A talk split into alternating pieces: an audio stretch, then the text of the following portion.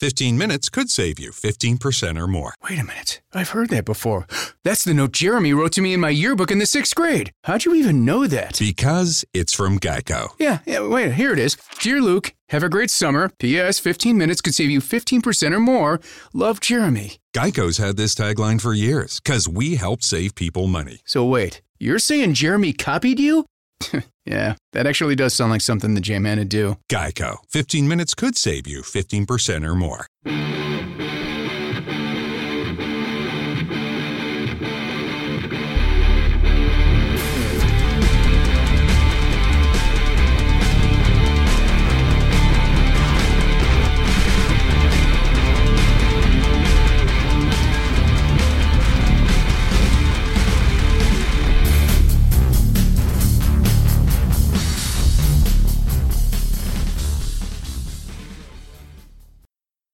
Welcome everybody to the Pod Askew podcast. I am CJ, and with me, as always, is my hetero life mate Rico. What's up, brother? What's up, brother? How are you today? Um, good, man, good. So this is going to be a quick opening. This is not a normal episode for people, though. Though it starts like one. Um, we have decided Right. to uh, release the the long anticipated and drastically overhyped pilot episode of Pod Askew, which really isn't Oh. even a pilot. It's really our first conversation, just getting to know each other. And we decided that at some point in the conversation, let's start recording it. So, Just like with all first dates, it was super awkward and no one was really finishing a story. And so, eh, yeah, it's it's really awkward. and there Uh, was going to be like, no sex. So it really is like a first date. Yeah, I mean, we we just became like hardcore fucking buddies. Uh, but like that, you could definitely hear the the transition from how he and I talked to each other and how all the previous episodes were super laid back and relaxed, and we can actually have a conversation. And then this first one is just like us just not knowing what we're doing, and the levels are all off. The sound, the equipment was all fucked up for us, and Yeah. So we just like it was very much a rough draft. Let's put it that way. Oh, definitely. Rough is the the key word there. it's very rough. So, hey, anyone listening to this, be aware that the levels are bad. I did my best to fix them, um, but they're bad, and so it's going to be a rough listen. And I hope you'll sit through the whole thing, but I would understand if you can't because it is it is hard on the ears. If it was any more rough, it would be fucking barking like a dog. That's how rough this fucking thing Oh, is. that's It- it- that's terrible. Oh my god. yeah. Well, which is worse, my shitty joke or the whole episode? It's actually apropos of the episode itself Yeah. because It's it's really me just trying to like, like because we didn't really know our senses of humor. Uh, No. Sense of humors. That's the uh, proper uh, right and plural. We're we're having a lot of fun right now. And on a very quick serious note you can really hear the getting to know each other through it all Yeah. which is really kind of neat. Um at least for me as as looking back on our friendship being 6 months and 20 some odd episodes old at this point you know which is funny because sometimes people I know people that jumped in late that think we've known each other for years at this point. Yeah. and we haven't. And that's a cool thing I think it's it's definitely. I mean, I've already I've listened to the rough the I've listened to the un, unedited footage when you sent it to me like Oh, months month ago. after. Yeah, I forgot I sent you that. Yeah, yeah, yeah. and I remember being like, "This is."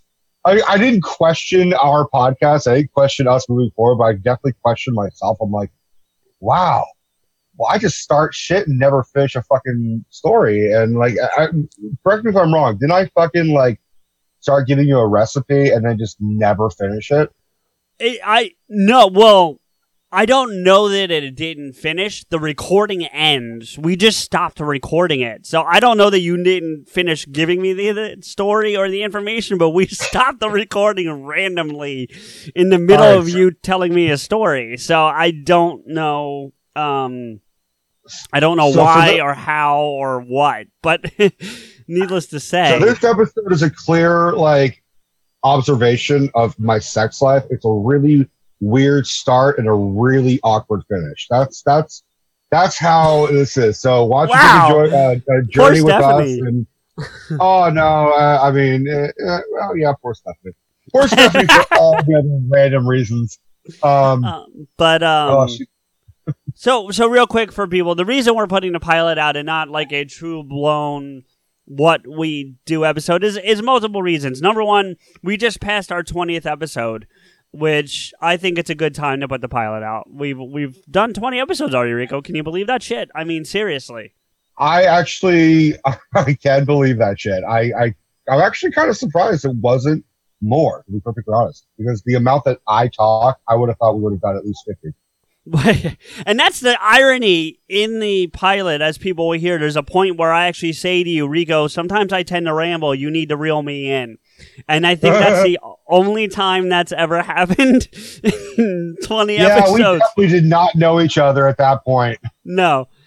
So, um, yeah, guys. eh, So, just to give a quick, quick intro, we start. You, the episode starts in the middle of us discussing Kevin Smith directing an episode of The Flash right before he had his heart attack, and then it picks up from there. So, So it's a, it's a timely piece. yeah, it's very timely. But um, for those listening and under, we're trying to figure out like why it starts the way it starts. We didn't actually decide. I, I vaguely remember that day, and we didn't even start decide to start recording until after we talked for like half an hour, forty minutes, something like that. I think. I think we started talking first, and we're like, you know what, Yeah. things are going well. Let's record it and just see where it goes. And so we kind of picked it up in the middle of the conversation. And it's been all downhill from here. Pretty much, pretty much. So, um, that said, there we go. So, um, enjoy everybody. Thank you for listening as always. And we are in the process of putting together an actual usual Pod Askew episode, which will be out the week after this. So, Yeah. This isn't a prolonged absence. We just didn't have an opportunity to record anything for the very quick reasons that I had a wedding to go to. Um, we can announce now, and we'll get into the details later. But Steph is moving in with Rico. She's moving from LA to Oakland to to live with Rico, and so they've been Yeah, she- preparing for that. We're, we're, we're both making a big jump. We neither of us had really lived with um, another partner, so it's going to be a big deal. But the good news is that you know we'll probably you know you listeners will actually probably hear Steph a whole lot more because uh, she'll be in the same fucking room with me. Well, and from the feedback I've gotten, she's the the the most favorite person on our show. So I think that'll be good for them. Oh, I I, I concur. I, she's definitely my favorite. I I rather listen to her than me, honestly. I'd rather listen to her than you too. So anyway. You're such a dick. All right, guys, enjoy the rest of the episode, and we'll talk to you soon. Okay, so what we were just talking about was, you know, the Kev, um, sent- you know, Kev being in, in the Flash world. I don't, and I won't spoil anything for you. And yeah, they did make an appearance as security guards because you said you knew that. What I didn't expect from that part, and this ruins nothing about the episode, but they really were Jay and Silent Bob. It's like Jay and Silent Bob got jobs. I didn't think that's what they were doing. I thought it was just going to be them playing characters and it being those two people that we know. But no, it was Jay and Silent Bob. Kev didn't say a word and had the hat on backwards, and Jay ran his mouth. The only thing he didn't do was curse because it's network television. curse or smoke or do drugs and shit like that. Well, right, because it, they really were only on for maybe a All minute in total. Like Yeah. they were not on very long at all. It was a very quick pop up, which I also think is good because he's taking a bunch of shit for even being on for that long. If you've read uh, Twitter and other social media, he took a bunch of shit about like, of course, he had to put Jay and Silent Bob in the episode. Like, Right. first off, if you read shit, Flash, meaning that the executives came to him and said, "Hey, we want Jay and Bob in this episode," and they actually had to force him to do it because he kind of didn't want that at first, for exactly Well, I he think just- for this reason. For that reason, but he didn't he also just have a heart attack? So like he's kind of like, look, I just need a break. Well, that was he directed the episode before the heart attack. I think he came Oh, home okay. from directing four or five days before he had the heart attack. It yeah, just takes time I- for it to it's amazing to me that he had a heart attack after he did his like stand up special. Right, but he had done Flash right before that. So he did Flash, came home. I think a few days later had the stand-up special and had the heart attack. Uh, a friend of mine was sort of like he's not he likes Kevin Smith, but he also can be like, I don't understand why everyone loves this guy that much, but I also can understand it. But he he said like when I told him about uh, Kevin's heart attack, he's just kind of like, is that maybe a sign that like he should just not do stand up? Well, but he doesn't do stand-up. It's And- it's a and that was his point. Q and A. Yeah, but it's a giant Q and A. And if you've ever watched the nights with Kevin Smith, because I think it's three of them right now, they're really fucking good. But it's it, it. Look, here's the thing. So you were earlier asking about my love for Kev and where it came Yeah. from and how it generated Yeah. whatever. And I've always been a fan. Like I said, I liked Clerks. I was okay with Mallrats. It took a while for Mallrats to grow on me, but it's it's not bad. Um, I agree. the one that sucked me in initially, like sucked me in, was Dogma. Yeah, I I I think aware. I think most people can agree with that. Yeah, I was aware of him. I knew who he was. I hadn't seen Chasing Amy. Like I went from Mallrats to Dogma, and he I but I went with a friend and saw Dogma in theaters. That's the first one of his movies. I think it's the only one of his movies I've actually seen in theaters. Is Dogma, and her and I both share the same religion view, views on religion, which are similarly in line with yours. Um, I think she leans more towards atheism than than I do. I I'm so conflicted on that thing. I'm certainly not a church going person, that's for sure. But But you were raised Catholic, I was. I, I but so was Kev.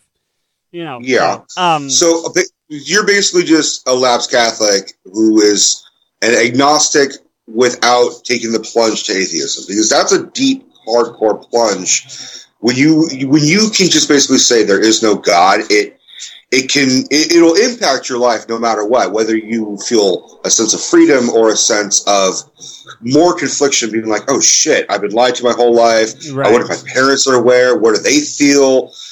But to me, an, an agnostic is just an atheist who just didn't take that that big that big jump, and it's a big jump. right. It was easy for me because my dad was an atheist. Is Okay. atheist. Right, right, right. And and that's a fair statement. I, I think that's a very fair description of what that is and probably where I'm sitting. I'm standing on the precipice. Don't get me wrong. Like I'm not. Yeah, Family. It looks a little different for everyone. For some, it's mom and dad. For others, roommates who feel like family. And for others, it's your significant other, their golfing buddies, your children, a high school soccer team starting lineup, and oh, look, they're all taking you up on the offer to stay for dinner, really testing the limits of that phrase the more the merrier. But no matter where you call home, Geico makes it easy to bundle and save on home and car insurance. Easier than making three frozen pizzas and assorted frozen veggies into a cohesive meal. miles from the edge here, but that I guess there's that little bit of doubt in the back of my head that if if we're wrong, you know. But anyway, that's and that's what it is. But then I can also and and I don't want to turn this into a religious discussion, but I can also go on the based on what I was raised on because you said that like you said I was raised Catholic. If there is a God and He's a forgiving God, He's not going to give a shit if you, you don't believe in Him because He's still going to love you. You know, but that's a whole nother conversation. You know. right. Um. So you, so you, so Dogma was the one that sucked you in in Right. a big bad way. Right. But then, okay, so so then you know but okay, so I'm going to jump ahead because it's it, doing play by play or whatever is going to be kind of dumb. um but what really sucked me into Kev's world as a whole was his podcasts. hmm So I got to I, I so what I do for work, I can't say where I work, but I'm a I'm a compliance analyst for a bank. And that job I started off as a fraud investigator. And when I well actually I started off in the call center. So you're sitting all day with a headset on answering phone calls, kind of like doing what we're doing Yeah, now, but it's not as much Full fun. circle, not much change for you, buddy. No, but I enjoy this a lot more, believe me. I'm, Anyway. I'm sure. Um, but when I got the job as the investigator, they introduced me to something I wasn't aware of, which was the concept of being able to bring an iPod to work, putting in some earbuds, and listening to shit while you're doing your work. While you're slinging shit. Right, because I've never had a job like that before. Prior to being in the call center, I was in retail, so I was I was Dante. I wasn't at a quick stop type store. I was at a Sam Goody, if you remember those. But That that's what I'm basically doing. I'm I am a combination of Dante and Randall. I work at a fucking video store. yeah, but dude, you know what? Like, there's something actually very cool about that. I don't know how to It- describe it, but yeah, It is it's legit awesome. Uh, my we'll, talk about my job later, but like, so yeah, you were introduced uh, to you basically were given a reason to slack off at work. Well, no, because actually, I feel I kind of feel like the podcast helped me focus. But anyway, it's a whole other story. Um, and I had started at first listening to music eight hours a day, and I love music. Music is one of my passions. Um, music's one of my passions, but eight hours of Metallica and things of that nature start to grind on your brain after a while. So I knew people that were lit listening to podcasts, and I didn't even know what one was at that point. Sure. And they told me, and so I started just kind of searching, and I and I looked, and oh, Kevin Smith has a podcast. Well, I like his movies, so maybe I'll enjoy this. And I forget which one the first one was. I want to say it was Smodcast. Like I went with the. I think Smodcast was his baby, so yeah, it's It- probably it one. but by the time I came around, he already had Jay and Silent Bob, the Get old and, get old, right? And the beginnings of Fat Man on Batman and Babble-On. So all those were already, you know, up and running. They might so have been in we're, we're, looking back around what five years ago, eight years ago, ten years ago. Well, this? Smodcast is 11 years old. Um, this was 2011 ish, late late 11, early 12. okay, so oh, about yeah, seven years ago, Babble-On was beginning. Uh, um, on Batman was Just Batman on was at that point where he was just interviewing like Kevin Conroy Right. and Mark Hamill. Right, right, right. Yeah. So, so I but I started with Smodcast. I listened to a few, of them, but he was also doing the internet radio. So he Right. had he had Plus One back then, which doesn't Mhm. exist anymore. And I actually love that show. Jen is much more entertaining than she gives herself credit for. I loved Plus One. She has to have been entertaining because she was she worked for like what uh, uh, um, U.S. Today or something. A Miss couple. She, well, she worked for them at one point. I think at one point she worked for MTV. Um, Mhm, that's she's- right. She's had a couple different jobs. So yeah, but um, oh. They're not just going to get boring people to, to work for them. They're going to get people who actually can carry conversations. Right, right, right. So, um, hold on one second. You all right, huh? Okay. Hi, Debbie. Oh, Rico says hi. She's waving, but she's drinking. Oh, there you go. She, she said hello. I'm sure you can't hear it. Oh, here, you want to? No, you wanna, can't. All right. Sure. Anyway, uh, no, she's going outside for a cigarette. cigarette. I make her smoke outside. Um. uh, Well, on that uh, note, I'm going to I'm to join her. I'm going to smoke inside. So fuck you. yeah, well, I'm allergic, so that's why she does it. She's kind to me that way. She's good to you. You don't deserve it. Yeah, yeah, probably. Um. anyway, um. So yeah. So I, but I started listening to Plus One. Um. Then he had this, which I think might still exist. He had this morning show, but it was him and Jen every day, and so I didn't listen to it live because it's three hours. It's your time, not mine. So I would end up Right. listening to it like a day behind or something like that because it would release the podcast. You know, so Right. And that's that's how I got in really. And then when you know, as some of the shows dropped off, I'd still listen to you know, Man on Batman and Babble-On and whatever. My first listen of Babble-On, I drive down to Maryland every year for Thanksgiving. It's a two and a half hour drive for where I live for Thanksgiving, and I brought my iPod. I plugged in because I can plug my iPod into my car. I plugged it in the car and I listened to Babble-On all the way down. And I also listened to his book Tough Shit that he wrote, but he did the audio of a book of, and I listened to that on a trip too. So that's, That's, where great. my It's a good book. yeah, it's a great book, and that's. Yeah. But they did you listen to the audio or did you read the book? No, I read the book. I'm old school. I, I, I, I flip pages. No, I've got no objection to that. But what what made me want to listen to the book is he actually said something about it on one of the shows. I forget which one. That he treated it more like a podcast than he did just word for word reading the words on the page, and he did. So he read the book, but there were a lot of like this was inspired by spin-off stories that he did throughout the audiobook.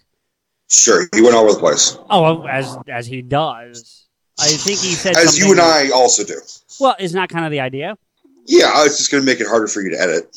Oh well, dude, if you could hear the raw footage of running the hamster wheel, yeah, I It believe was- you. yeah. So anyway, um, if you need to rein me in, let me know. I can I can rein myself in, but that's you know I don't know. I, I'm I'm fine. You're you're you're. I'm just ha- look. All I'm looking at this is just I'm having fun conversations all the time with you. Whether we have interesting content or whether it makes us uh, rich and famous, that's all secondary. But Right. above all, it, I just miss having a really good, fascinating conversation with someone. Yeah, you and me both, my friend. I I I can relate. I've lost a bunch of friends in the last year, not in like death words, but you know. So. That sucks. but anyway, so yeah, that's how I that's how I got in, and I just been you know hardcore since. And and honestly, when he when when the when I woke up on that Monday and saw his tweet that he had just had heart attack. My heart dropped into my stomach. I was like, "Holy shit! We almost lost Kev last night." Yeah, yeah. And- I was the same way. I was I because when I first read it, it was like the day after. So it was the after effect had already happened. So I'm like thinking, oh my fuck, like one of my heroes died. And we all, and at the same time, I don't know about you, but I wasn't surprised because he is a, he is a, he is fat man. Yeah, and he also you know was a big smoker for a long time. And he and he i mean the first thing that happened i was like oh shit i need to lose some weight. I need to quit smoking. Yeah. i need to yeah. like work on myself. And then and then i saw the footage of him in the hospital. He was just like hey i had a heart attack. What's going on? And, and, and he just talked about it. And and i was like okay despite what happened he is still clinging to life in a very positive centric way that is only him. Right. Well, do you listen to the shows? Yeah. No. Yeah, I do. Okay, so you've you've heard him talk about that. There's I is it I think it's Smodcast. He literally goes through it step by step and what he was feeling, how he was feeling, and at one point how he had just kind of come to terms with like, you know what, I took the ride and it wasn't half bad, and if this is the end of it, then all right, you know. Well, he took it in a way where he's just like, I just had to put my hands up and say, I, you know what, if this happens, this happens. Right. You know, you know, I had a good ride. You know, the, the, I think he was more okay with that because he had, in, a, in an almost symbolic way, he had almost literally died on stage, which is where I think he's at his most comfortable. Yeah, probably. No, actually, I would take that back and say I think he's his most comfortable behind a microphone. Which, in and of itself, is probably the same he's thing. actually but- uncomfortable. He- what's that? I don't know if he's ever actually uncomfortable ever. That's well, if he's according to him, if he's not wearing clothes, probably. You're right. Yeah. Don't see my dick.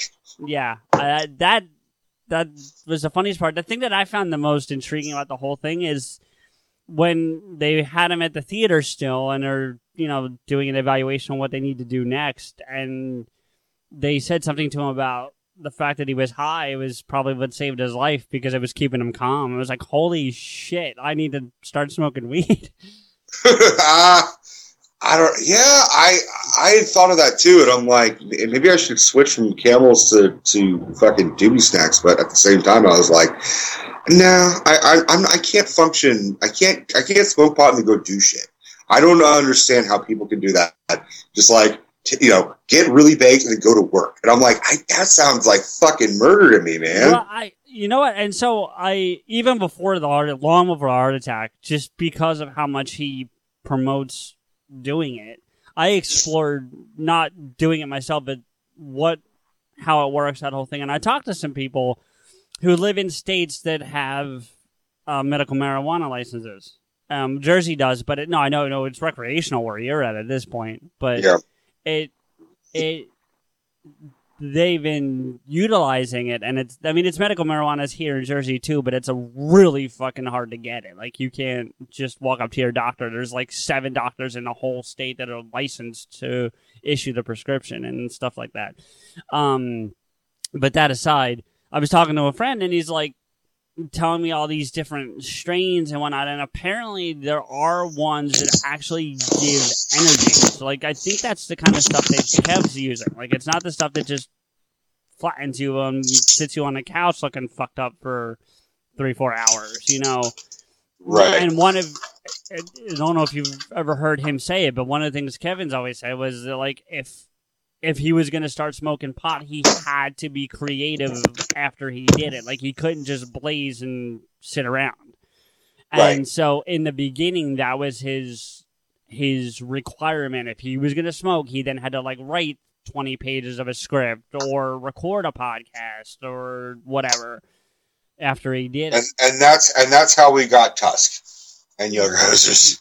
I liked Yoga Hosers. Tusk was a tough watch, but I liked Yoga Hosers. I liked Yoga Hosers because I knew it was going to be bad, but I also really, I, I mean, I I saw Tusk in theaters with a friend of mine who is a Kevin Smith fan, but not nearly as diehard as you and me. Okay, And we walked out of the theater, and he said, What "We the spent eight dollars on that piece of shit." I'm actually just mad my name's not in the credits because I was part of the Walrus Yes thing, and damn it, he said we were all going to be in the credits. You must have got at the very le- at, the, at the lateness. of I it. must have, but I thought I jumped it pretty pretty early. But anyway, that's I, when I say I'm mad, I, I'm really not. But it would have been cool to see. right. Um, I am- all right, by bear with way, me. I I'm pouring am, myself uh, a cup of, cup of Joe. I am a funder of um, Jay and Silent Bob's Chronic Blunt Punch, and I am getting a free copy of that. That's cool. I, I I have not. I mean, I've bought the DVDs and I bought his books, but that's really the extent of where I've given Kevin my money. Well, I mean, I did go see Babble-On, but and I'll I'll talk about that when I talk about uh, my introduction. Yeah, Um, why don't you get into that instead of letting me ramble? My dad, my dad keeps fucking moving the sugar and shit, so I'm getting like really annoyed. There it is. He, dad's such a slob. I love the old man, but he's fucking. So anyway, well, yeah, why don't you talk about your coming of age with Kevin? Coming of age with Kevin that sounds dirty. Um, um, okay, well, it, I, I, ironic that you actually use that phrase because I was very, very young yeah, when I was introduced to Kevin, and it wasn't Clerks, it wasn't. Um, it was actually Jay and Silent Bob Strike Back. that would make sense. So, yeah, um, it, it was 2001 when it was in theaters. So I was 10. oh God, yeah, that's that's a little frightening, Rico, because I was sitting on my couch drinking a beer watching that when it came out. Hey man, just because you're old as shit doesn't necessarily mean I have to be old as shit. Yeah, thanks, thanks. You're welcome, buddy. Um, so my Just mom, keep in, keep in mind when you say that Uh, real quick that our friend Ari is my age. So yeah, but Ari likes me. yeah, until you say some shit like that. I think I think my crooning skills will, will make up for it. Yeah, probably. Um, anyway, go ahead.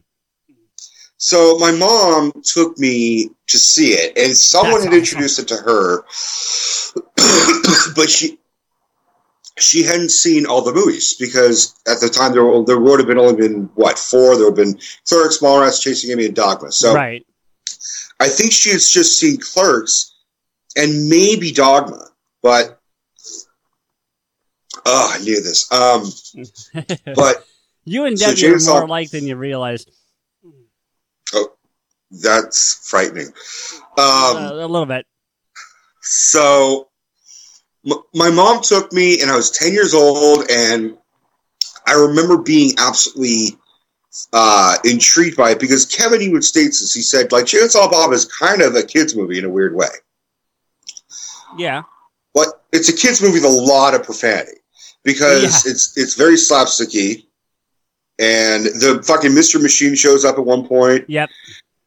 Um, and and I was even back then I was trying really hard to be an impersonator.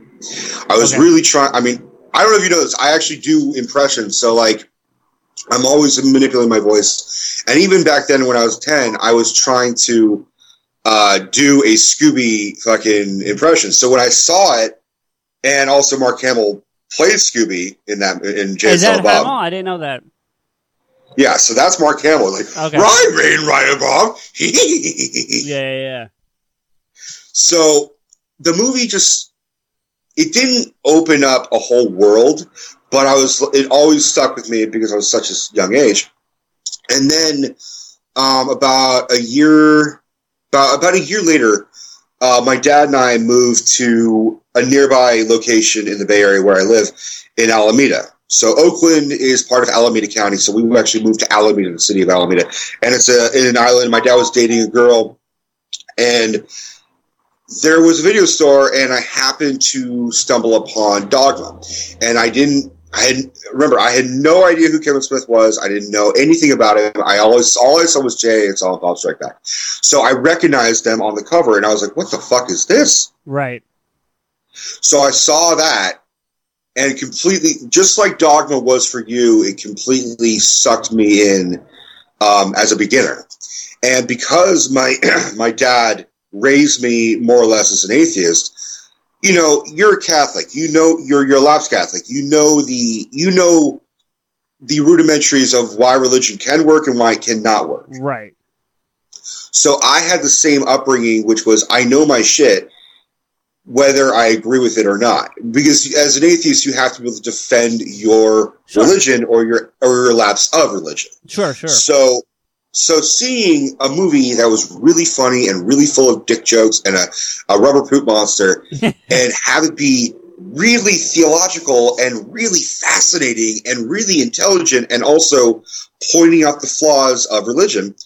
And there's a lot of love for that of Catholicism as well in that Yeah, movie. But I remember watching my dad, and Dogma and Kevin Smith is not my dad's type of humor. Okay.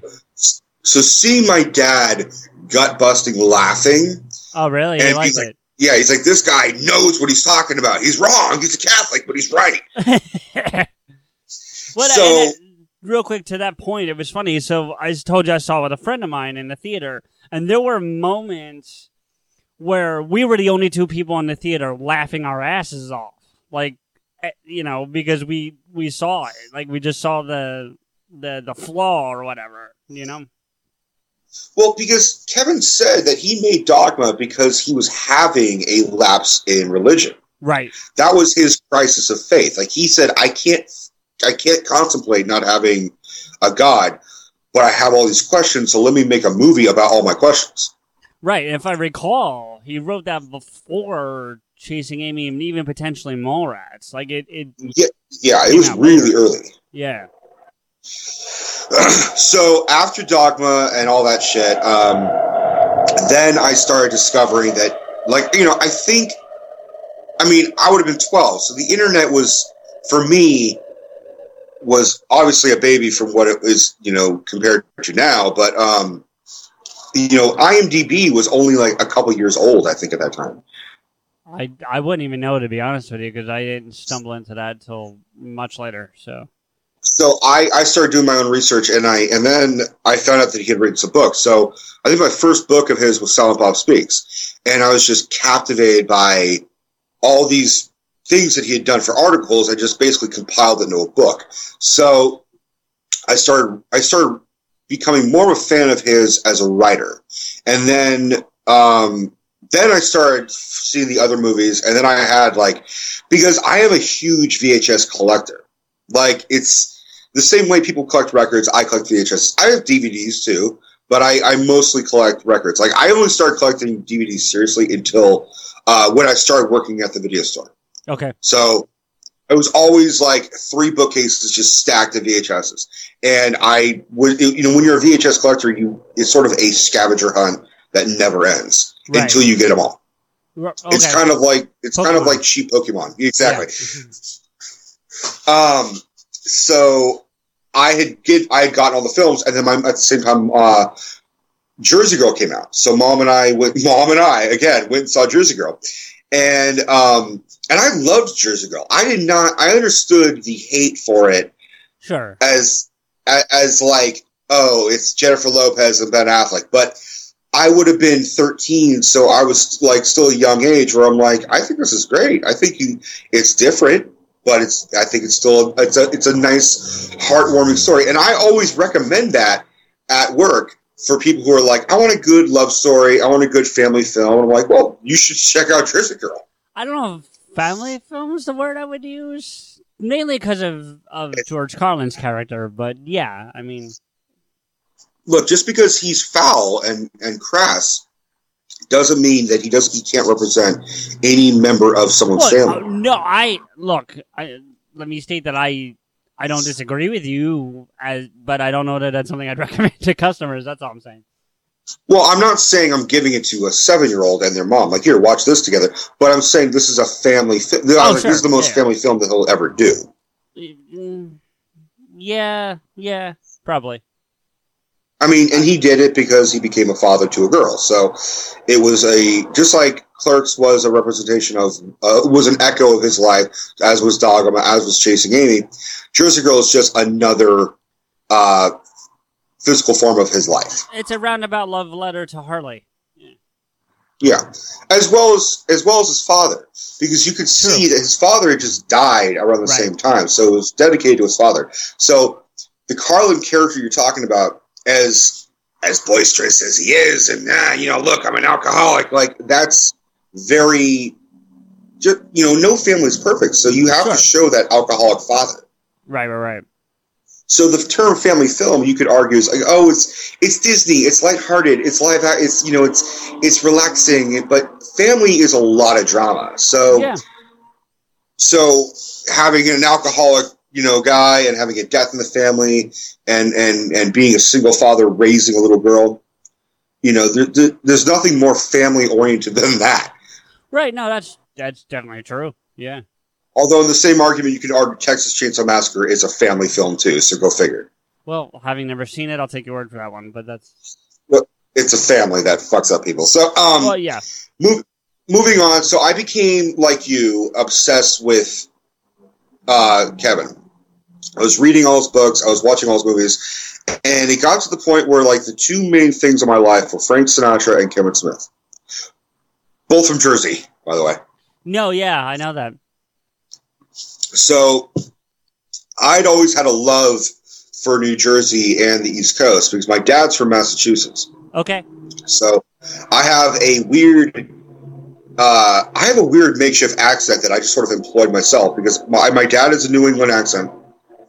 I fucking thought uh, car keys was khakis forever until like someone said like car keys, and I'm like, what the fuck's a car? What are you talking about?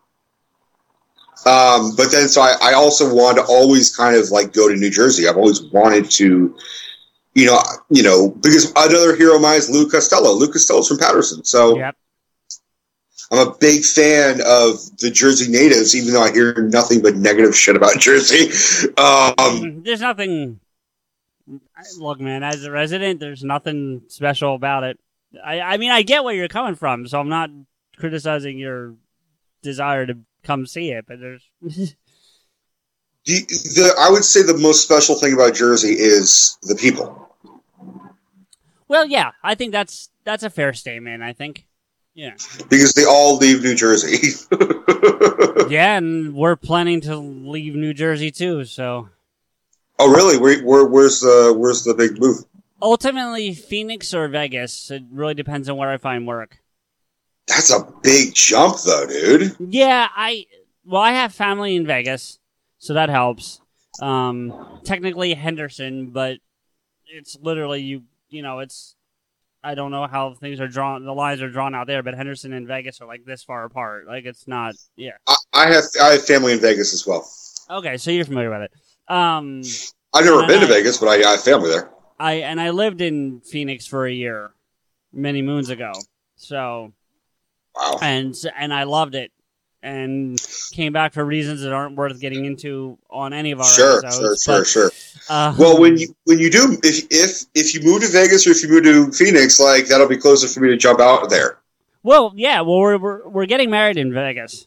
That's already been determined, so we'll be out there for that. When's the wedding date? Uh, as of right now, we still have to book the venue, so that's the up in the air part. But if everything holds what we want, it'll be June 29th of next year. Dude, that's two days after my birthday. So you're you're celebrating my birthday at the same time. And we're doing my mom's the day before, so we can. Oh shit. yeah. That's one of the reasons why we picked that date because her birthday's the next day. That's awesome. So uh, that, that see, there's a reason why you and I just sort of stumbled upon each other. There's Yeah. all these little tiny little shit like that. So Yeah, yeah, absolutely. um, so now, so Jersey Girl came out. So I'm not. I'm trying to avoid the doing beat by beat because it is boring. But then, um, just over the years, just became a big fan, and then it became his part. I, I had I had done the opposite of you, which was the podcast came last. Well, yeah, I mean, it still came last for me too, but But I'm talking years later. oh, well, yeah, yeah. I mean, I watched Jay and Silent Bob when it came out on uh, Strike Back when it came out on DVD. Like, it, I watched it that soon. Like, it's not like I stumbled into it just recently. No, I, I'm I'm saying like that was like the one thing that I was like, I don't need to hear him on the radio. Who gives a shit? Oh, shit? I got you. I got you. Okay. like I was like, I've seen the movies, I've read the, I've read the books, I've seen you know an evening with Kevin Smith and all the other shit, but like, it, it, I didn't understand the concept of a podcast until really about maybe three years ago, All right. and so I'm very much a newbie when it comes to it. So we're like, when you talk about podcast names and shit, I'm just like, yeah, I listen to Kevin Smith, and that's it. Well, yeah, I mean, primarily that's all I listen to. There's a handful of other ones I do listen to, um, and but a lot of them are from his network because he's got six or seven other regular shows that run on Sir that he has n- directly nothing to do with. The closest one he has anything to do with is Tesdy. Right. You know, um, and even that he really doesn't have anything to do with. I think he's been on it twice. and and that sort of inspired um, my interest in podcasts because I was watching comic book men, Okay. and co- and I'm a, and I'm a big comic book fan, and and I had recognized two or three of the characters on comic book men because the other two, Ming and and uh, and uh, Mike, yeah. are just working at the comic book store. right. With the exception of Ming being like his go-to, like fucking uh, the guy his his his Obi Wan of, of social media, so to speak. Right. So I was very unfamiliar with it, and then became very familiar with it, and then I start. This is when it like goes hardcore for me. I I battle really bad uh, migraines. I get really Okay. bad migraine headaches. Uh, so if I'm if I say I'm sick, it's ninety nine percent of it is is a migraine. And even now, I still, even though I'm like upbeat and everything, I still am not. I'm like the door is open, the light's coming through, but I'm avoiding the light because I'm I'm still light sensitive to it. Okay. But uh, it because with the mic, I mean, I've been playing with them since I was like four, Oh, and on top of the migraines, depression has always been sort of a frequent thing in my life because the migraines make you depressed, the depression makes you gives you migraines. So it's a never-ending vicious fucking cycle. So in order to deal with that, I have a hard time getting to sleep because I sleep a lot during the day to try and avoid the sunlight as much as possible. right. So I started, I stumbled upon Fat Man on Batman, and it was just therapeutic. And the one that hit me the most was the Mark Hamill one it was a good episode. because.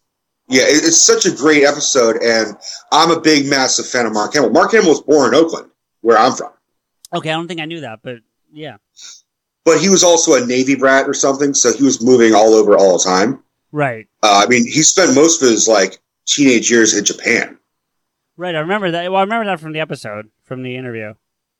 And I was a big. I mean, everything that he mentioned in that episode, I could relate to because he was from he was from the Bay Area briefly. Um, he was Luke Skywalker. Who the fuck doesn't like Luke? He's also the Joker. So, and on top of that, he was talking about how when he was originating the laugh for the Joker, it was Yes. because he had done a stage production of Amadeus. Right. And Amadeus was my favorite movie when I was like eight years old. That's such a good fucking movie. I love that movie. It's so good. Most people don't so- even know and- about it, but anyway. So everything was coming full circle for me, and it sort of calmed my depression down. And then I was listening to the other the other Fatman on Batman, but mostly just the interviews of him with Kevin Conroy, him with Stan Lee, him with blah blah blah, Walter blah blah blah blah. blah. So Right. I mm. No, I was gonna say my favorite is the one with um. Oh God, his name just escaped me. This the Scottish guy who writes comic books. He's been on a couple episodes. What? Oh, Alan Moore. what? I don't know Alan Moore. I don't know. No, no, no. I'll I'll look it up. Go ahead. Alan Moore looks like a fucking Highlander, so that's why I thought of it. No, this he was just on a. I don't know if you're watching the the new ones, but he was just recently on one of the, the video ones. No, I, I I've been I'm, I'm behind on my Fatman and Batman. Um, so then through a series of depression and and and girlfriends and and shit like that, I I, I had a really bad um breakup, and it was one of those breakups that just like you were not expecting. Like the one that you thought, oh, this is it. This is like I'm done. I don't have to look for a girlfriend anymore. And then leaves me. She gave me a note in person to break up with. me. Ooh, that's a little rough. Well, I mean, at least it So- was in person, but yeah. So I'm reading the fucking note, and she had like brought all of my shit that was at her house to my house and was waiting for me to get off work. And we had never had a fight, and all of a sudden, like we had one fight, and I come home and like all the stuff is waiting for me. And that's what I knew. I'm like, oh shit, it's over. And I just said, why are you doing this? And she gave me a note. Read the note. It was a lot of like, it's not you, it's me. I need to work on myself. I'm not ready for a relationship. Blah blah blah blah. All that bullshit. So um, that sunk me into a big despair and and all of a sudden anxiety was introduced in my life. Now I've got a mild form of anxiety. I don't take medication. I just really need to. The Rico's rants was really a response to that. A cathartic kind of thing. It was my own form of self therapy. Okay. And even though I wasn't talking about depression or anxiety that much, I was just talking about movies because I was like, I'm a big movie lover. And even before all that, I was watching movies every day. This made me kind of, I was like, I can either watch movies or I can drink and cry, Yeah. or I could do, or I could do both. There's that option too. Yeah. So people had always said that I was entertaining and that I have a way of describing movies that I love for anybody who like I can I can make anybody see any movie because I can spin it in, in a way and I'm like you may not like it but I love it and here's why and then Right. Right. so it got to the point where I was just all of a sudden talking to the camera about fucking Black Mass and and it was purely just for myself. I didn't give a shit if anybody really watched it. I didn't give a shit if any if I got any likes or followers. Um, and then eventually it became a um, it became a nightly ritual what I would listen to a podcast on YouTube, no less. I would have it play on YouTube. I'd have the screen open all night, and it would actually help me go to sleep. Okay. So, listening to podcasts and listening to Kevin Kevin talking was, in its own way, the most medicinal thing I could get. It lulled me to sleep. It was, re- I mean, I've talked to other people about that. They're like, "Yeah, I, I, I didn't think I'd ever admit it, but Kevin Smith tucks me in at night." You know what? Look, I Dev gives me a hard time for this all the time because I I talk about him like he's someone I know. Do you know what I mean? Like n- when I say Yeah. no, like somebody I hang out with on a regular basis, and I feel like I do because of how much I listen to him. Yeah. If I were to guess, if you were to say that to him, he would take that as one of the biggest compliments. Like I don't think that would freak him out. I think he would be fine with it, but he I also think he'd be like he he's a celebrity for you know he's a he's a he's a man of the people, but he also is like look, I I know I have a huge fan base and a big cult following, where that if I said we got to take on Trump or or or any other politician right now, there would be a massive Yeah. uprising Yeah. which is why he has 99% of the time been apolitical. Yes. Every once in a Like, while he makes a about- comment, but yeah. Like he'll talk about religion, but he will really kind of never talk about politics. Yeah, he he makes recently I've noticed on Babble-On he makes these one-off comments left and right, but they're not discussions. It's just like a quick comment. But that's mostly because Ralph Garman will will kind of coax it out of him. No, yeah, yeah, yeah, yeah. That's true. I I love the way those two interact. I really Oh, do. yeah. And It- it is it is basically Abbott Costello in in like modern day form. yeah, that's probably right. Yeah. By the way, So- just so just I found it. Grant Morrison is who I was thinking of. Okay, okay, okay. Grant Morrison. So Graham or Grant? Grant. Grant, got it. Um, so going through the depression, going through the anxiety, I, I was at that point where I was like, if I was reminded of something, all of a sudden I was having an anxiety attack. Then I got my mother's boyfriend, uh, who his his last name is Maxwell. We call him Maxwell, just because if you knew him, you'd understand that he's very much a Maxwell type. Okay, wait. Pause. Only because so because I've done this podcast thing before. Do you want people's names out there? Because that's I don't- im- are they going to I don't- care? That's I that's the only thing. I'm just I throwing think- out there. I don't think you'd have a problem with it. Okay, I that's because when when I did the show the show with Julie when we did running a hamster wheel, that was a conscious decision we made was that unless we had their permission, we weren't using names. I'm fine with you doing it. I don't have an objection. I just wanted to throw that out there for you to ponder. I mean, I was talking about ex girlfriends. I won't name them unless I feel comfortable doing it. But uh, Ma- Maxwell, I think, will be fine with this. Okay, I just wanted to throw that out there because I know you're new to this No, no. world. So, No, you're you're right. You're right to talk about that. Um, go ahead. I got him. He was always like you know aware of Kevin Smith, and he liked some of the movies, but he was never hardcore like you and me. And but what he loved was uh, Ralph Garman's Adam West impression. Okay, yeah. And I really and I showed him the creepy clown time clip. okay. and he just thought it was one of the funniest things he's ever said. Just like, who are these guys? Like, I know Kevin, but who's this fucking other guy, Ralph? And I sort of gave him like a quick rundown, of a bunch of clips. Like I was sending him shit um, about Ralph doing impressions, and he loved the do do do do do do do do like Adam West impression. And he's like, oh fuck AMC, and um, because they tried to do a, a Right, Hollywood Babble-On Babble-On, uh. Babble-On on AMC. Yeah. So, um, so then he started sending me in response clips of Ralph Garman, and then Adam West died, yes. Yeah. And Sad then day. I and then Maxwell showed me the I I I'd heard Adam West died, and I look all due respect to the guy.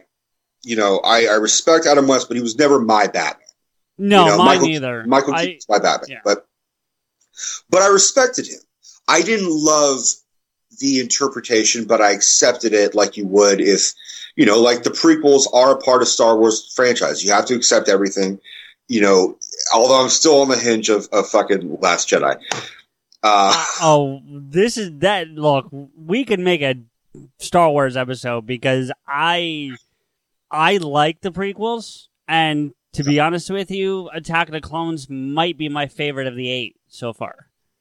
Attack of the Clones is easily my least favorite. So there you go. So we might have an episode right there. Go ahead. So, um, my mom, who was like the biggest advocate for me being into Kevin Smith, but didn't understand how far into it I was getting into it. Right. My mom is so adorable. She she was like, you know what, Rico, I would love I just want like you and Kevin to be buddies. Yeah. She's like, can you like contact him and see if like he could be your like if you could become like his assistant and maybe he could put you in movies. I'm like, mom, do you understand what that means? That means I would have to move to LA and then you basically say, hey Kevin, can you babysit my son for a while? right. I was like, he's cool. I don't think he's that cool. He's just gonna adopt me. He's planning to adopt Stan Lee, if I'm reading things correctly. I don't. You know what? There's a whole lot of con- there's a whole lot of shit about that we could talk about, but like, I don't. I don't know the full story of the Yeah, I don't know Stan Lee thing because even though he like made a uh, like a video recording of like, you know, I'm not. I'm I'm okay. All these people are not. You know, are not abusing me. You can kind of see him being directed a little bit. Coerced. Yeah, you know, uh, unfortunately, in my line of work, elder abuse is something I see on a Sure. semi basis, and yeah, he's got all the signs of elder abuse, which is a damn shame because it's fucking Stan Lee. Like, Stan the man. You don't Eh, fuck with Stan the man. no, he he he's a national He's- fucking treasure. Like, He's the he is the closest thing to Walt Disney that we'll have right now. he's the closest thing to Shakespeare we're gonna have. That's true. I mean, That's because Shakespeare. That's because Shakespeare sucks. th- well, okay, maybe, but the the point being is that he's created these characters that are going to live well past him, me, you, or anyone we know. Yeah, it's true. You know? Like that's So- what, like just real quick, as Kev calls it, it's it's it's American mythology. It's it's your Zeus. It really is. It's it's you're right, and and it stands the genesis of that. You know, you could actually do a Stan Lee. Imp- I'm listening to your voice, and you could do a Stan Lee impression if you tried, because you have an you have the same inflection, and you have a slight lisp like he does. Do I? I never It, it's that. not it's not a lisp, but you you have a you you. You have the kind of the Shatner, the, not the, uh, the Sean Connery lisp, where you kind of esches your, Ah, your, yeah, your words a little bit. Yeah, yeah, yeah. And he kind of he's like he's like Spider Man, true, bel- you know how are you, Spider Man? he doesn't yeah. say Spider Man. He's like Spider Man. I, I wish I could say that's from my my East Coast roots, but it's really not because my and I'll get into the story later, but if you want, but my I'm adopted and my biological mom is originally from well, she's originally from Ohio, but she was living in Vegas for most of her life, so you know I don't I don't know where it comes from. Probably more from my uh, upbringing. But anyway, go ahead. Um, so because Adam West died, Maxwell showed me the eulogy that Ralph Garman basically did on on Babble-On, where he's just Yeah. crying and like, trying to keep it together. And that was like it was a whole thirty minute thing, and he and I just crying along with Ralph Garman about Adam West. And like like I said, I like Adam West, yeah, it sucked that he died. I felt, but I felt so bad for Ralph. Yeah, And then my mom was this big advocate of me wanting to somehow be involved with Kevin Smith. And she had discovered that uh, Kevin and Ralph were touring. And what pisses me off is Ralph and Kevin, or even just Kevin in general, whenever he comes out to my area, he never comes close enough. He's Ah. always like a good 45 minutes away where it's like, oh, I can't jump on BART, which is like our um, our subway station kind of thing. It's our it's our public transit. so you right. can't just you can't just bus or BART over there. You have to like fucking 45 minute to an hour drive. And if there's traffic, you're screwed. So he was coming out to San Jose, which is about a 45 minute drive without Okay. traffic. right, right, right. Do you do you drive or no or I'm sorry? do you not drive? No, I drive. I just I don't like driving. Okay, no, fair enough. I was just curious. Yeah.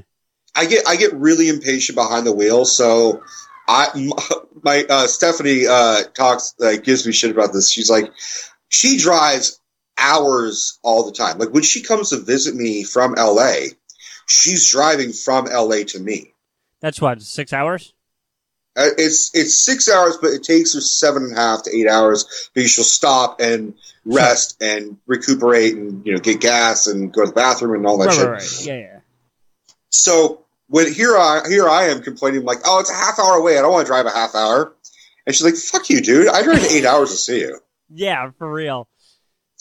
So I told Maxwell, I'm like, dude, uh, fucking Kevin and Ralph are coming into San Jose. He's like, oh shit, we're going. And nice. he bought tickets, and then my mom was just doing all her research, and she is like not a fan of anything of herself on the internet. Like she has a Facebook, but that's because I made her one, and she's never been on it. Okay.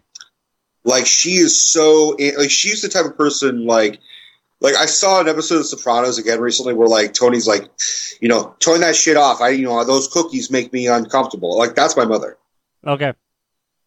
And so the fact that she was doing all this research online to find out why, why Kevin's in town and how long he's going to be was so out of norm for her. And she's like, he's also going to do an earlier Q and A. Maybe you guys can go. Maybe you guys can go do that too.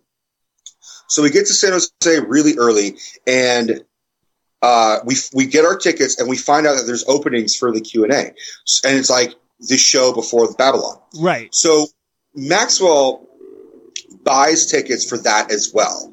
Like I- did a whole rant about this, and I called it an actual evening with Kevin Smith and Ralph Garman, and like I cried that night, and I cried a little bit talking about the experience because I felt like I was taken out on a proper date.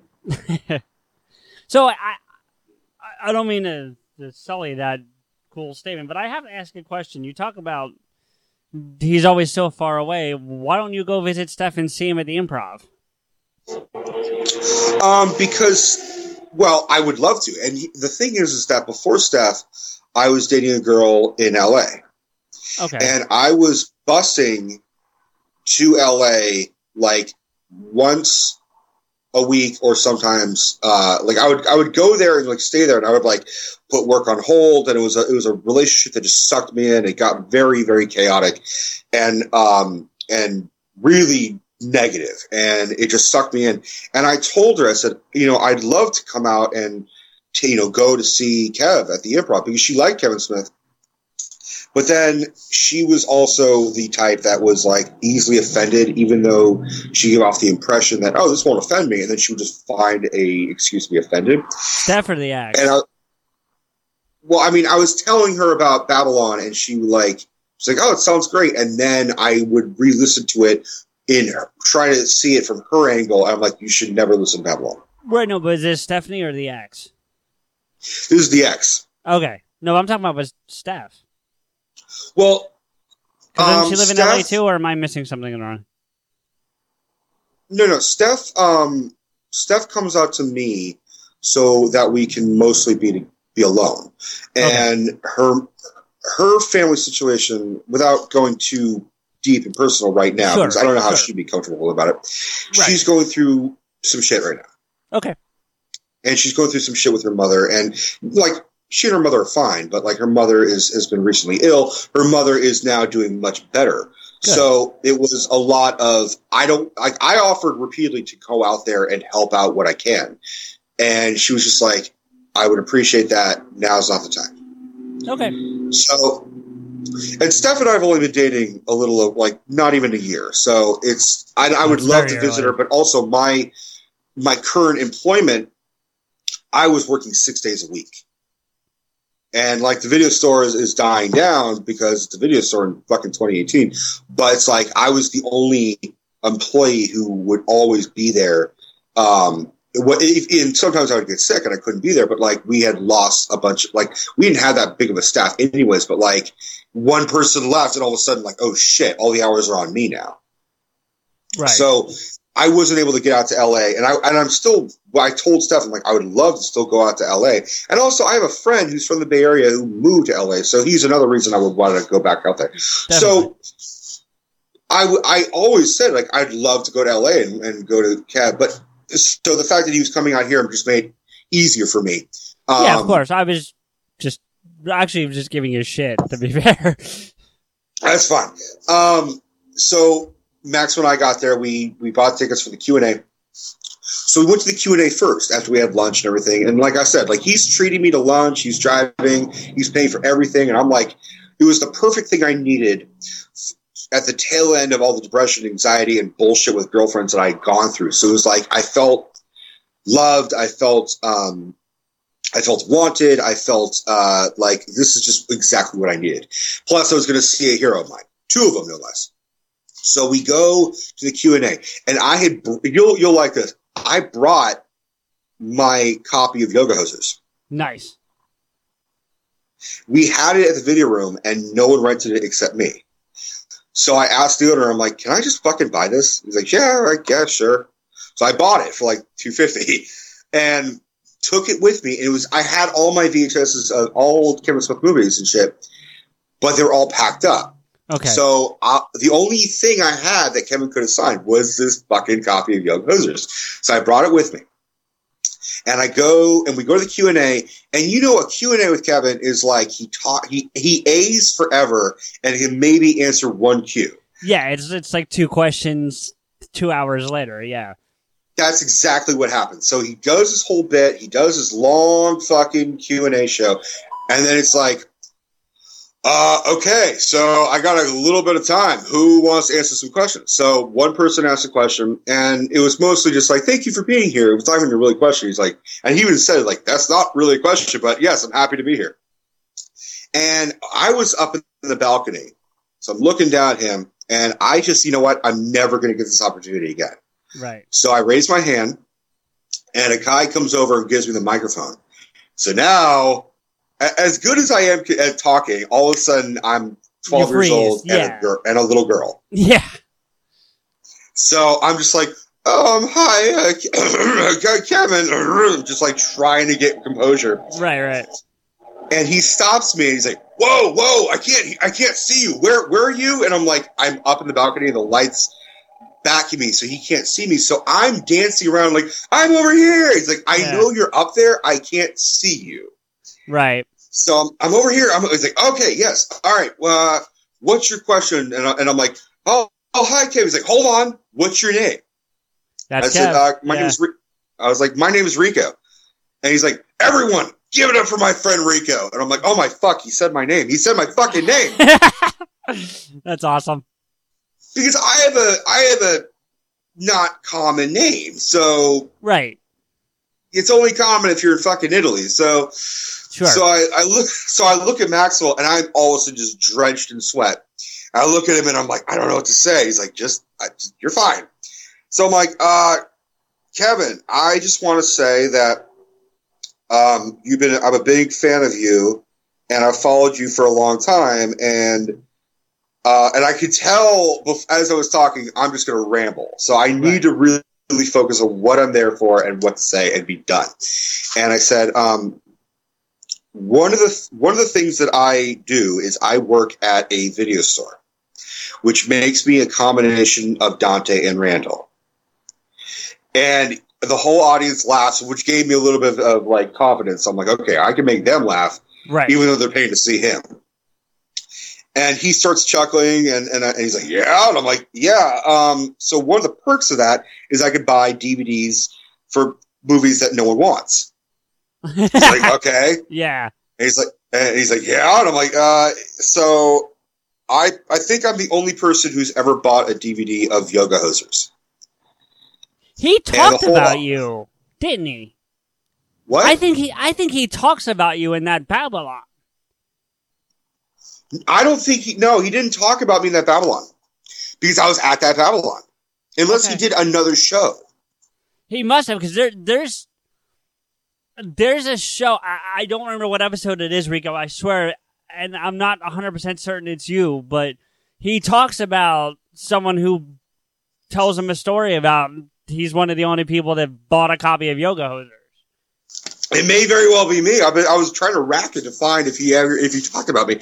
Now, bear in mind, before I did all this, I wrote on the Smodcast website Okay. both to Kevin and both to Ralph, and I said I'm gonna be there for the Babble-On show, not knowing I was gonna be at the Q and I said I want, I'm gonna, you know, I would love if you guys would sign my yoga hosers. And I even talked about Rico's rants. I'm like, you guys are a big inspiration to me. I did my own YouTube channel because of you. Right. And I, I'm I did it mostly to maybe get a shout out on Babble-On to see if like Ralph would be like, "Hey, is Rico here?" Like and like, "Hey, let's plug your pot, let's plug your channel," and maybe I get some followers. Right. Right. Right. So I tell him like I was like I'm the only person who bought yoga hosers, and he said, and the audience thought that shit was fucking funny. Right. And he's chuckling and he says, Well, I have the first copy, you have the second copy. That's yeah, yeah. And then I said, Yeah, but I gave you a profit. And he said, How much? I said, 250. He said, Oh fuck, we needed that. And then and then he said, Well, anyways, sir, what's your what's your question? And I said, Will you sign it? He's like, That's that's all you want to know? I'm like, Yeah, will you sign it? He's like, Yes, I'd be happy to sign it. Um, what if someone up there will will grab it and, and they'll you know we'll we'll make sure it gets done.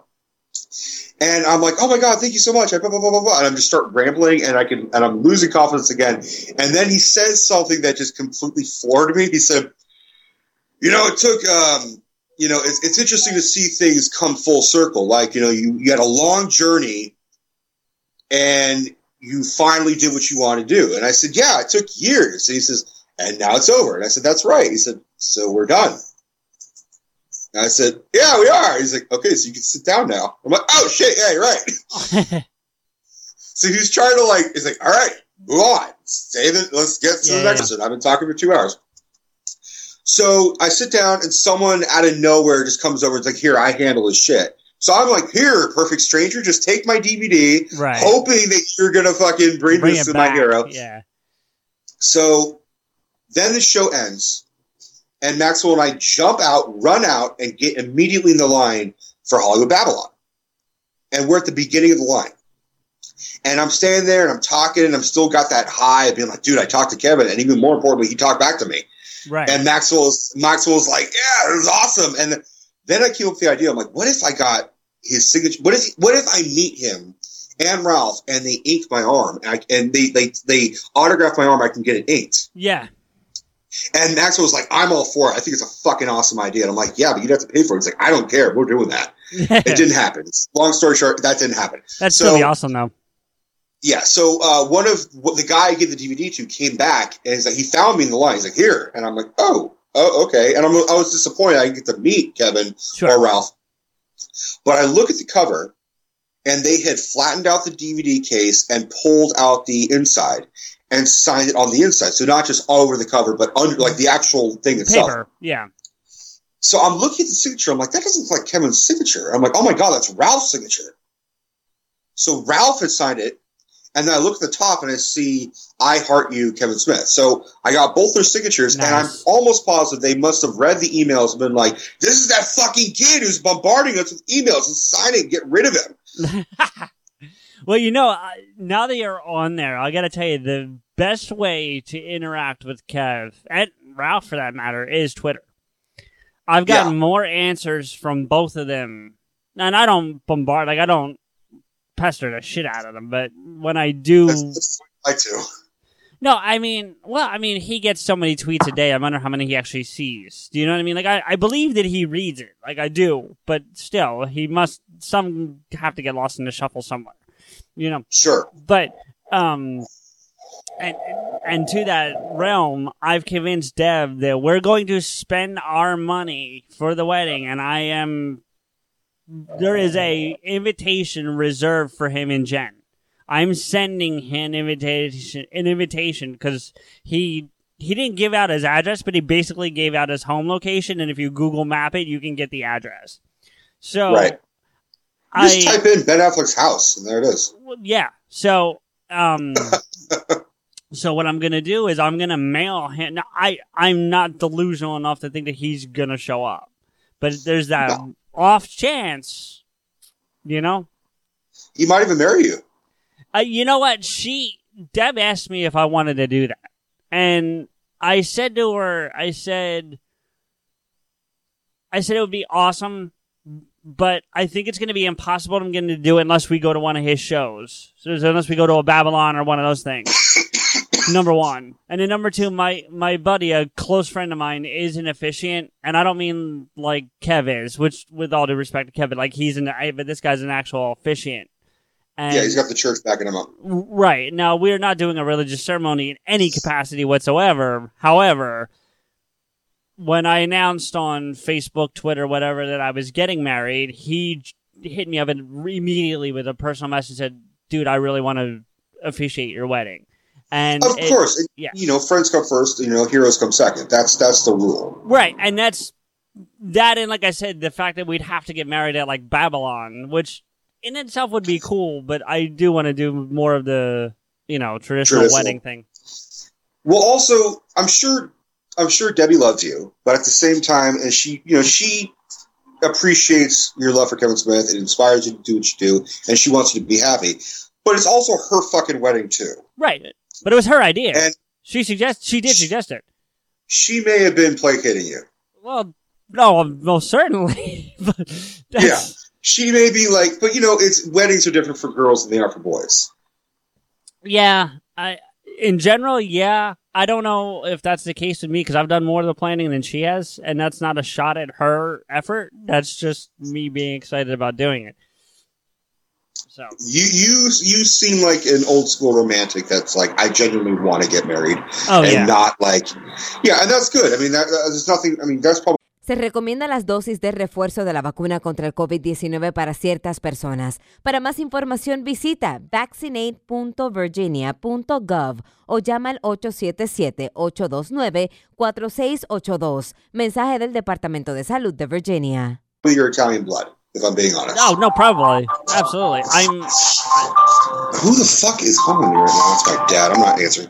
Um, I'm Italian and Greek primarily, so yeah. so there's a lot of yelling in your family. Well, in in the biological family, yes, not so much in the adopted family. Well, I I've worked for Greeks, and Greeks are just basically Tanner Italians. Well, yeah, and and but and to give you it's it's like, all right, so what is it? It's 80-20 Italian. That's a good chunk. Yeah, yeah, the Italian's huge. So Yes, Yeah, we are. what's that? Yes, Oh, we are. yeah. um, but yeah, they the family actually just went to Italy last summer. They wanted us to go, but couldn't afford it. Did you have you ever been? So that would have been your. I've never left the country. Well, if you count the one trip I did to Baja when I was in San Diego, or yeah, San Diego. But Yeah, uh, that counts. okay, well then I've left the country once, but that's it. That's If- the extent of my. I think the rule of thumb is if there was an ocean beneath you when you fly, then you left the country. Well, no, but I no because I flew. Well, I drove to San Diego with a friend. Yeah. and then spent three weeks living with them in Escondido. And we, at one point, we took a road trip down to, to Baja and spend a day in Baja. We were gonna do Yeah. we were gonna do Tijuana, and then we kind of drove through downtown and went, "We're gonna die here," so we just left and came back to the states. But Because you saw a donkey show and you got too involved. well, you know what? Okay, so that's long before Clerks, but yeah. So Um, so we get to this. So we're in line. We get I to the didn't mean to. show. Sorry. No, that's fine. Um, so we get to the we they line us up and they seat us for the second show. They seat me and Maxwell at the front fucking row, Nice. and not only the front row, but I'm directly, like, perfectly level with the stage, with with the table. Right. So Kevin and Ralph are sitting directly in front of me. Nice. and and they they'd be looking down on me. So it, I was so close to them that if they spilled a drink, it would have flowed onto me. Right, which you would have been thrilled with. Let's be honest. I, I've been, I've, I'd have been licking the Jack Daniels as it flows onto the table, Uh, or or, Kevin's fucking milk. right, which Um, he doesn't drink anymore. He, he, there's a lot of things he's not doing. Yeah, Um, probably for the better because we're gonna get another ten or fifteen years of Kev, so I'm okay with that. he's gonna live a long life, man. He's gonna be good. Yeah, Um, so Kevin and, and and Ralph come on and they're doing their whole thing, and I was so greedy for any attention that I could get because I had just gotten some attention from Kevin. I'm like, I want attention from Ralph, even though I, they were very nice to sign this shit for me. So I'm try I I put the DVD out and I'm setting it up so they can look down and see the cover right. And they um they never acknowledged it. And that was fine. They you know they had their own um you know they were doing their show. But and and i really noticed that i looked like kevin was really really really baked because he did not look at the audience ever. He was sort of just like off in his own world, kind of looking up and kind of looking like he's always deep in thought, and then looking at Ralph. The only time he looked at the audience was when he took his phone out and like panned and filmed the audience for a reaction shot, but that was it. If I recall that Babble-On, he actually says something about he got local strain from a fan or from somebody else, and it really was fucking with him. No, that was a separate. That was another one. That was the one where he was too high to even like talk. He was just like, oh, that yeah, that one he was fucked up. I remember that one, but I thought that happened in San Jose too. That may have been in San Jose, but it was not that show. The one Okay. that he, if you need to find it, it was the one where he was talking about how he just saw the movie It. Okay, I, I mean, I'm sure I listened to it because I listened to Babble-On religiously, so I'm sure I heard. it. Right. So, but you can hear me on the podcast. Oh, really? Yeah. So, because I'm directly in the front row, I knew I was going to listen to this like the next day. So I really wanted to see if I could be heard. So when we get to the Liam Neeson's cockpit, I'm cupping, I'm cupping my hands, and I'm I'm screaming as loud as I can. How big is it? And I'm cupping my hands so you can very audibly hear me. And I'm sure the technician muted me down a little bit, but you can clearly audibly hear me go, How big is it? What day was that? Do you remember? Oh fuck, dude. I I don't know. Um, I'll look up my I'll look at the uh, YouTube rant because I posted I it that it. night. Sep- September 8th of last year. Sound right? I don't know. Let me look at let me look it up. Because on September 8th, 2017, he was at San Jose. He, put goes. That's that's the closest he gets to Northern California. Well, he put it out on October 9th, but the episode is from September 8th. Uh, I'm gonna. I'm just gonna look up when I posted that uh, that rant because that would have been the closest. Um. So while I'm doing that, um. So yeah, then the show's over. Um. We talked to some people outside. I was really hoping to see if like they would come out and I can get like talk to them, and then like all the guys basically said, "Oh, uh, yeah, uh, he's he's not going to come out. Like he never really comes out. Ralph co- uh, comes out, but even Ralph didn't come out." Okay, so here's the video. Uh, the fuck did I post this son of a bitch? It just says. I don't even know how to find out when it was when you could find out where it was posted. It says it was posted seven months ago. So whatever seven months ago. Um, which cracks me up. Yoga hosers. That's right. Two two females. Uh, Millennium Films has announced they are bringing back Sheena, Queen of the Jungle. You know Sheena? Yeah. but this is that episode. nearly the That's it. How dare you, sir? Really So skip to the end, and you can yeah. hear. I, this, this has got to be it. This, I, it sounds so familiar. It all sounds fucking familiar, though. This cock is so big. In the new It. All right, so uh, go ahead. Neeson. We're all related through Liam. And lastly, Liam Neeson's cock is so big. In the new It. Instead of living in this I hear it, but I don't know if I can hear you. I'd have to put it on with, with earbuds, with earbuds, because right now it's running off the speaker on the phone. But Well, because that was the last one, that's when the one that really everyone screams. So you'd probably hear me in the first one. oh, of, okay. I thought you said it was the- the last one you really put it in. Liam Neeson's cock is so big. His urologist is a Sherpa. Backpack and a rope and a. Well, anyway, I'll I'll I'll see if I can, because I can later on I can superimpose that with the actual audio, so Sure. we can try to play with it. But um, well, that's that's awesome. You got to do that. I have I have missed them both three times now because they've been to Philly, and I well, here's the thing. All right, so.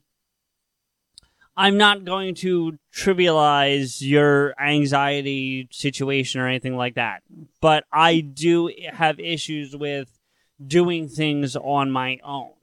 So going to, I, I generally don't like going out on my own. So like even just going out to the bar or going to you know a concert.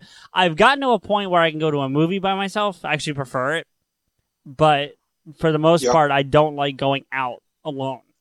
And I I have always been, even before I started losing friends over the last year or so, the oddball of my friends.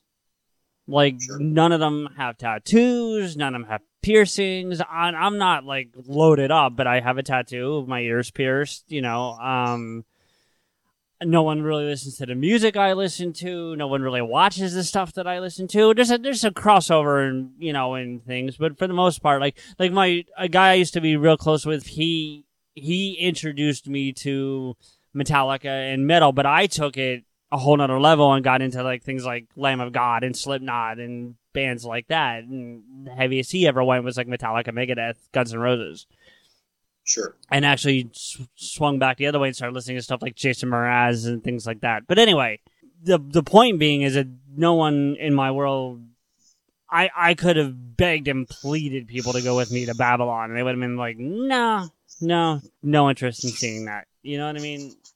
And Yeah. I, You- I was the same. I was the same guy. yeah, and like Deb, Deb would go, but they haven't. I think they've been here once, and we just didn't have the money because tickets were like fifty bucks a pop. I think. They were seventy nine um, out here in San Jose. for the Babble-On or the Q and A. Both of them. They were seventy nine per ticket. So that means Maxwell spent like two hundred dollars, Yeah, that's yeah. So and then more and like then three. some for everything else. So Well, more like that's, that's another reason why I was like, I felt like a little princess. Well, yeah, well, and that's. I mean, I'm. Yeah, so we just didn't have the the money to to go over and do that. Plus, I listen. Even though I work in Philadelphia, because I we're we're literally a stone's throw from Philadelphia in Jersey. That's the part of Jersey I'm in. And So you you you represent both Ralph and Kevin. that yeah that's when i heard ralph was from philadelphia i lost my shit because i already was a fan of Kev's, and kev dogs on my part of jersey pretty hard and when you listen talk about it you know and Mhm. unbeknownst to him they talk about that flea market they go to in collingwood right you've heard them Yeah, talk yeah, about that. yeah. i grew up in a town called collingswood there's an s in there Uh huh. that's further south. So it's not the same town they're talking about. But like it's you know, hearing them talk about this Collingwood, I'm like, there's a better one fucking you know, like an hour south that you're dogging on because it's But- too far south. But I've also heard that's also a Jersey thing where they'll add an S sometimes. So they would be talking about Collingwood, but they'll also say Collingswood without meaning to. Right, but this is legitimately two different locations because I looked it Sure, up. sure. Yeah. Um, but that happened. So yeah, they they dog on my part of my part of the state. But to be fair, as a Jersey native, I will tell you right now, if you're familiar with the layout of the state, there was an actual petition at one point that didn't get enough mm-hmm. signatures to split the state in half right at Trenton and make it two different states because North and South Jersey do not like each other. No, it's it's it's its own little civil war half the time is what I've heard. No, not half the time, all the time. All the it's- time, Yeah, okay. you just and, and it's and it's split on a multitude of things, but you know, things like Eagles Giants, Flyers Devils, you know, a lot of sports Right. stuff. Um I- you know, but it's it's also just attitude. Everyone south of Trenton has the Philly attitude and the Philly accent and you know that whole It's thing. so it's so weird that you brought that up because like when I think of a New Jersey accent, I don't think of because you don't really have a hardcore Jersey accent. Well, it depends on what you consider to be a Jersey accent. Like if you're talking I Tony I- Soprano, I that's saw. that's up north. I would I, I would attribute a Jersey accent to like someone like you know like like a, like basically a hard New York accent. yeah, see, that's northern Jersey. That's Yes. yeah. So there was that you know that fucking guy um McJuggernuggets. No. there's this YouTube personality um, named Jesse Ridgway, and he does this whole. I mean, I, unfortunately, he sucked me in, and then I got really like pissed off of his channel. Um, he's like 23, 24 years old, and he does this whole series of um, Psycho Family movies, Psycho Family series. Okay. He's the kid that his dad like shredded all his Xbox games with a fucking lawnmower. Ooh. And you get sucked in because you're like, this guy is his family's fucking crazy. His dad's always like, I don't want you playing video games, and like Jesse's all about playing video games and being on YouTube and Twitch and all that shit. And then you find out it's all bullshit. It's all fake. Like oh, every all video bullshit. is- That's all fucked up. I didn't. I didn't realize that it was bullshit. That's so. It's all just stuff he made up. It's all stuff he made up, and his argument is that like oh, I'm an entertainer. I, I'm I'm going to entertain you, and I have to um, come up with content. But he he sucks you in. But the whole point of this is that he lives in South Jersey, and it looks very. He calls it East Bumblefuck because it's very like country. Yeah, if he's down near like the Vineland area, that wouldn't surprise me because it's just fields upon fields. So Yeah, but he doesn't have an accent, and that's what threw me off. I was like, "What the fuck?" I'm I'm so used to like hearing the Sopranos accent.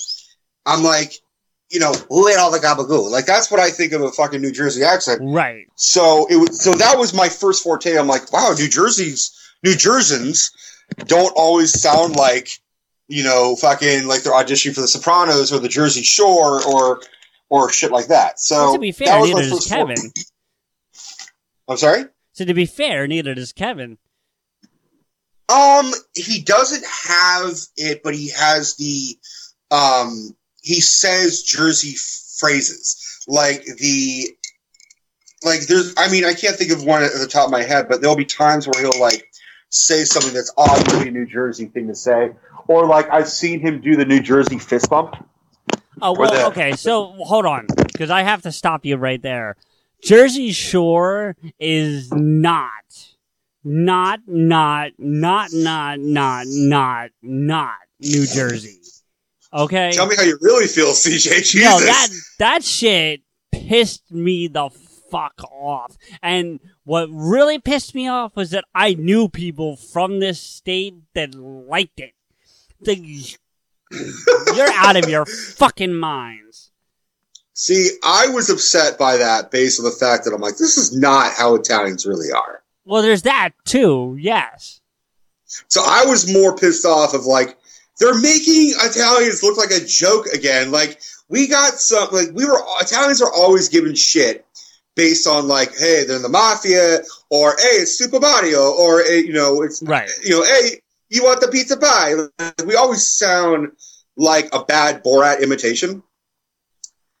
And then like we got some we like all of a sudden Italians are respected, and I think a lot of it was because of Sopranos, where yeah, it shows them being super fucking, you know, murderous, thieving scumbags, but at the same time, it's like it's all about family. Right. So we all of a sudden got some credibility, and then Jersey Shore just shat all over it. yeah. I, see, at that point in my life, I didn't know I was Italian. I hadn't found my heritage yet, so Yeah. I I just looked at it from the the Jersey aspect of it. So did you embrace your Italian identity, or did you like you're like okay, I'm Italian? I yeah, I mean it was it was more like that because I was raised German, and I don't want to. The, the biggest thing I wanted. I can't I, I can't hear you because I live next to that uh, transit situation. So Bart passed by, and every time it does, it fucks with the feedback. So just say No. say what you just said again. No, I said I was waiting for that to pass because I could hear it.